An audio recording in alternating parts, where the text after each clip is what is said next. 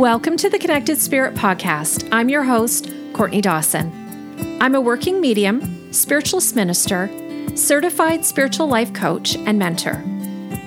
My goal is to help support today's modern mediums and spiritual seekers in making strong connections with their own spirit and spirit helpers.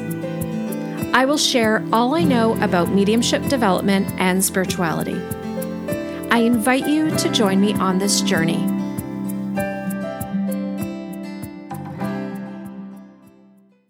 Hello, everybody, and welcome to the show. In today's episode, I want to talk with you guys about different types of mediumship. So let's delve in. So there's two types of mediumship. There is mental mediumship and there is physical mediumship. Now, there are many misconceptions when it comes to mediumship. Now, one of the major distinctions that really needs to be understood is this difference between physical and mental mediumship. I've heard some people say they're physical mediums because they physically feel things from the spirit communicator who they're linked in with. Now, I got to say, this is an inaccurate statement, and it actually tells me that the level of this individual's understanding and training is probably still in the early stages because what's actually happening is through the psychic faculty of clairsentience, which is clear feeling, the medium can actually feel clearly the physicality, symptoms, conditions, emotions of that particular spirit person. Okay, so they're not a physical medium, but yet what's happening is is the spirit person draws very close to the medium. And what happens is is their energy field blends with the medium's energy field and they affect the central nervous system. So then it's as if the medium takes on the physicality and these traits of the spirit communicator, but it's not actually physical mediumship. It still falls under mental mediumship. Okay. So before I delve into this topic, it's important to note that all forms of mediumship really are all about proving survival of the human soul and to comfort the bereaved. You'll often hear me say, especially my students, mediumship is all about healing. It's for healing for the individual who's coming to see you, your recipient, that sitter. And there's also an incredible amount of healing that takes place for the spirit communicator that's coming through. Maybe there's closure that needs to take place. There's some unfinished business that wasn't taken care of while they were still here on the earth plane. Okay. It can help reconnect the bonds of love that death has affected. Okay. Now, the main difference between mental and physical mediumship really is where the energy of the phenomena is originating in the body. Okay. So, mental mediumship is said to originate from the base of your brain, and it's at the center of your cerebral spinal nervous system. All right physical mediumship phenomena is said to really take place in the solar plexus, which controls your sympathetic nervous system. There's also a difference and whether the information is available to everyone who's there, everybody who's present, or only to the medium. So, mental mediumship, the information is going to come through the medium's mind and their senses. They're the only person who's going to receive that information. Although, in the best case scenario, when the medium is sharing information, that message is going to touch the soul, is going to touch the heart of the recipient. Also, you're going to feel an emotional connection. They're going to feel an emotional connection to their loved ones in spirit, okay? In physical mediumship, everyone present should be able to observe the phenomena as it's occurring. So, in other words, it's not limited to just the medium. Every single person is going to see what's happening. In mental mediumship, they're going to use the mental faculties. So, the spirit world is going to use your mental fac- faculties or the mind. And this is closely related to our physical senses of sight and sound, smell, taste, and touch, as well as that intuitive knowing or claircognizance. Now, there's several different ways in which that information can come through in mental mediumship. So I just want to touch on those briefly. At some point, I will do a show talking about the language of spirit, but for now, this is just um, a little taster, if you will. So, the most common psychic faculty is clairvoyance. And really, what that is, is the medium is seeing clearly. All right. In the center of the brow, there is a psychic center or chakra called the third eye. This is there to help the individual to see images, to see scenes. When I'm working clairvoyantly, there's two different ways that I receive it. And I will see it in my mind's eye. So that is subjectively, which means inside the mind. Okay, there is objective, which is outside the mind. So, if somebody's seeing clairvoyantly objectively, they're going to see an individual, solid, 3D, and it's there, but they're seeing it outside of the mind. They're actually seeing it with their eyes. Okay.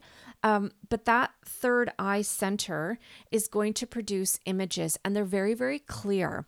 Now, one of the ways you can tell that it is clairvoyance is because it often comes in a flash. It's very, very quick. And if you go back and recall that image, you'll actually realize how much information has been imprinted on the conscious or the subconscious mind, rather, and you're going to be able to recall it. It is often called second sight. And this is a very powerful psychic center that can reveal an incredible amount of information in a reading. Our next clair is clairaudience, which means clear hearing. So there's psychic hearing that's taking place. There is objective, which means you're going to be hearing the spirit person with your physical ear. Then there is subjective hearing, which is hearing in your mind. And that's typically how I work with my clairaudience. I can hear the voices in my mind, but I can hear the tones, the sound, the vibration of the voice, but it's in my mind. I'm not actually hearing it with my physical ear. Then there's clairalience, which is psychic smelling. There's clairgustance, which is psychic tasting. Then we have clair sentience, which is very common, and most developing mediums will have this faculty. They don't always understand what's taking place, but it's all about clear feeling. You can feel the emotions, you can feel the physical symptoms, you can feel the personality. You get a sense of their height and their size, their shape, things like that. There's claircognizance, which is psychic knowing, or you're receiving direct information from the spirit person. The quality and the clarity of the information that comes through from the spirit in this type of mediumship really is dependent on the medium's own outlook, their character, integrity, and their uh, mental and emotional clarity.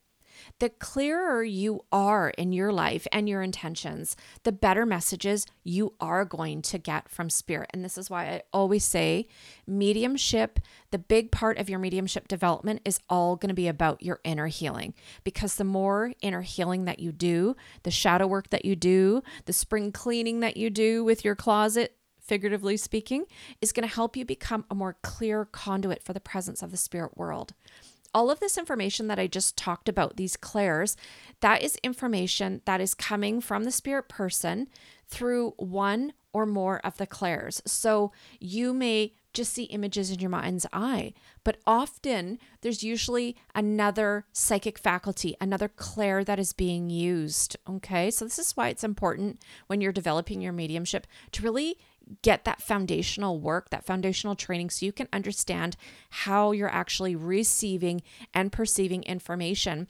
Because if you don't know how you work, you could be missing out on an incredible amount of information that the spirit world is trying to convey to or through you to their recipient. Okay, jump into physical mediumship.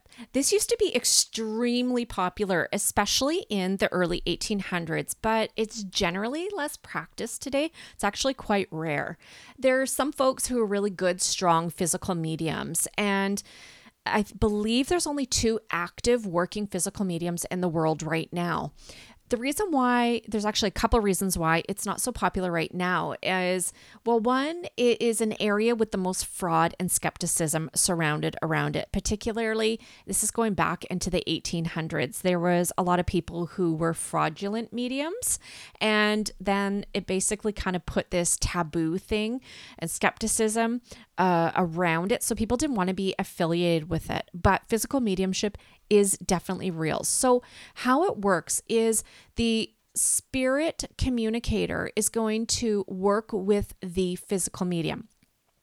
The physical medium is going to go into an altered state, and their control, if you will, will work with them. And what happens is the medium, in conjunction with their spirit control, is going to produce a chemical substance called ectoplasm ectoplasm is excreted from the orifices of the medium. Now, ectoplasm can be a liquid, a solid, or a gas. And when it is seen, it kind of looks like a glad kitchen bag where it's white and it's shiny. Now, one of the reasons why physical phenomena or physical mediumship rather is considered a little bit skepticism or there's a lot of skepticism around it is because when these seances were taking place and they do take place they have to be under uh, performed under very strict conditions. So in a seance room where there's going to be physical mediumship there cannot be a pin prick of light. So there is all kinds of precautions that are put up uh, to make sure that there's not even a pinprick of light because if that pinprick of light comes in, it can not only seriously harm the medium who's working, but two, it can actually destroy the ectoplasm. Okay, with a seance, there may be a red light that is illuminated during the seance, red light does not destroy the ectoplasm. Now, when the ectoplasm is excreted from the medium, it is going to join with the spirit communicator or the spirit control. And what will happen is many different things. There will be physical phenomena that can take place. And I want to talk about that. So, ectoplasm is only produced by a few mediums. There's some that produce it, but to the degree in which physical phenomena can actually take place is actually quite rare. So, um, I just want to talk a little bit about the different types of physical phenomena. And one is transfiguration. So, what happens when there's a transfiguration taking place? There is this appearance of faces or figures right in front of the medium's face and body. And it was about maybe four or five years ago when I was sitting in a closed development circle my mentor, who does produce ectoplasm and is a physical medium, it was so, excuse me, so trippy. I could see, and everybody else in the circle could see, this woman's figure, her face, like transfigure in front of the medium, like my teacher's face. And it had to be a good, maybe eight or 10 inches away from the medium's face. So there was no way it could have been her. And we're sitting in the circle, the light is dark, and we only have a Himalayan salt lamp, which produces an orangey reddish glow. And everybody in the circle, we could see this spirit woman's face materialize. We could see the lipstick color, we could see her cheekbones, we could see glasses, her hair color, and we're sitting pretty much kind of in the dark, a little bit illuminated, but it's pretty dark. And when you look behind the spirit person's face, you could see the medium's face, so my mentor's face. It was incredible. Now, you have to be a physical medium in order for that to happen. But it was, I'm so grateful to be able to see that because not everybody's going to see that.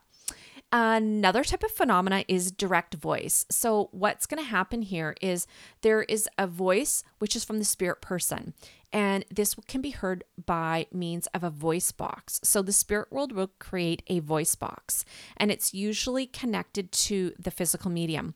And then what happens is is the ectoplasm will wrap itself around it, and the spirit communicator excuse me the spirit communicator will come through and actually speak through it Sometimes it sounds like it is a uh, almost like they're speaking through a megaphone and everybody can hear it. I've not had the privilege of that yet, but my mentor has told me many stories about her own personal experiences sitting in a seance with um, a, a physical medium, and it sounds incredible.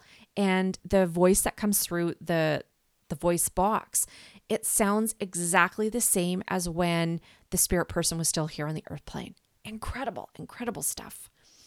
There's also table tipping. So, what happens with this is there will be a table. It's always a wooden table, and often it's going to have either four corners or it'll be rounded. And then what will happen is is the people surrounding the table are going to ask questions of the spirit communicator. Now, this is not to be confused with psychokinesis. Psychokinesis is when the energy from the psychic energy from an individual creates physical phenomena. Okay. This is often associated with like poltergeist activity. This is not to be mistaken with table tipping. So, when the table starts rocking, it is responding to the question. So, it's really good for doing yes and no answers. Okay. Then there's trance mediumship. So, what happens with this is the medium is going to go into an altered state. And with trance mediumship, there is such a big range of mediumship. Anything from, you know, altered states for like with trance, there can be, you know, a slight daydream to deep straight deep state trance. And deep state trance is actually quite rare. But with trance mediumship, the medium is going to go into an altered state. They are going to allow the spirit person to draw close and can I say take more control of the mind than the medium. So the medium has to get into has to be very developed, has to get into a state where they can allow their mind to move out of the way and allow the spirit person to really blend more with the mind. And so it's the medium moving out of the way and the spirit uh, spirit communicator speaking through the the, the physical medium's body but they have to allow that spirit person to blend very very closely with them. And what happens is is the spirit communicator actually animates their physical body.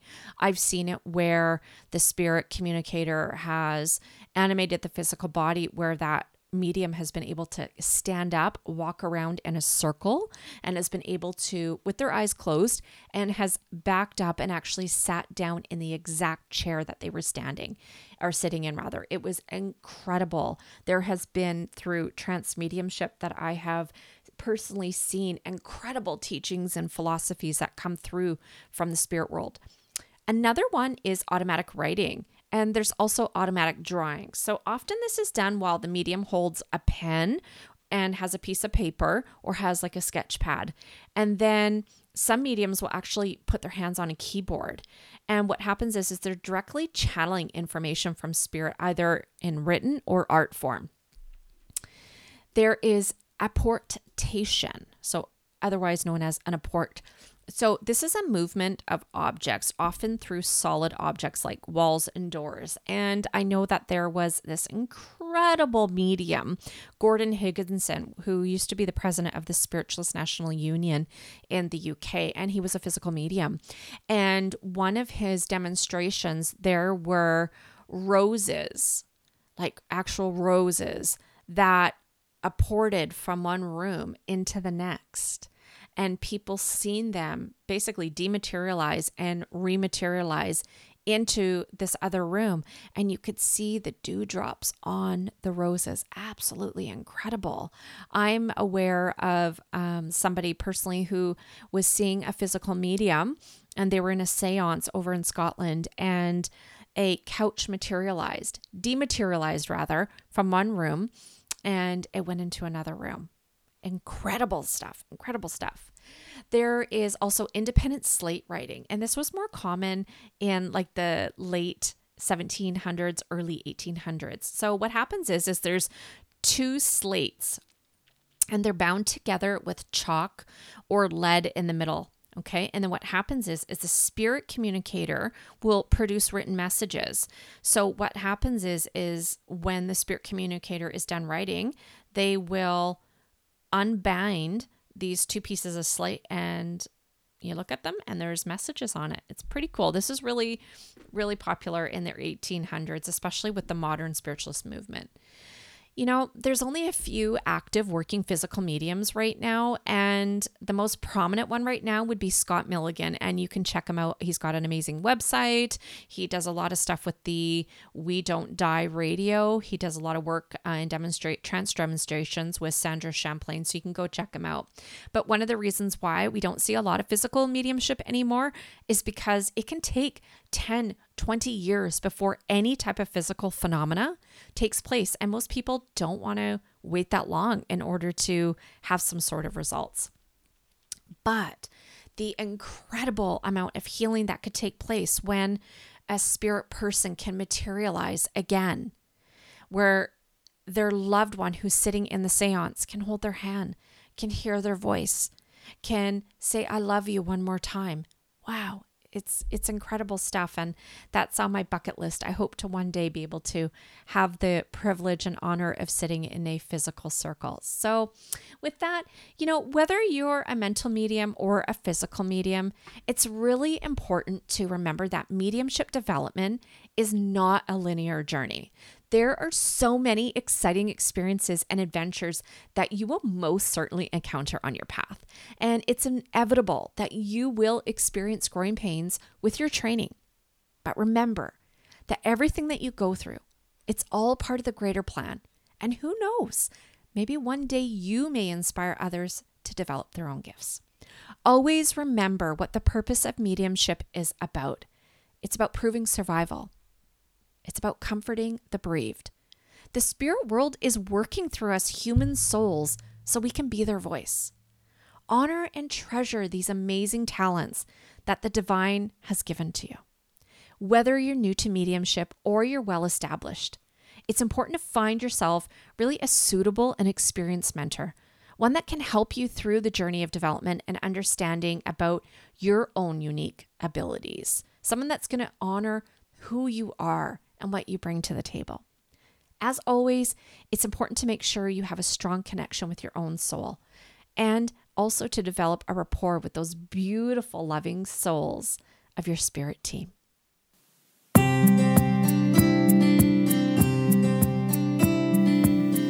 I really hope you enjoyed listening to this episode of The Connected Spirit.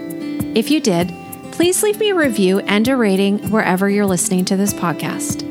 And if you do feel called to share this with your friends, thank you so much for tagging me on Instagram at Medium Courtney Dawson.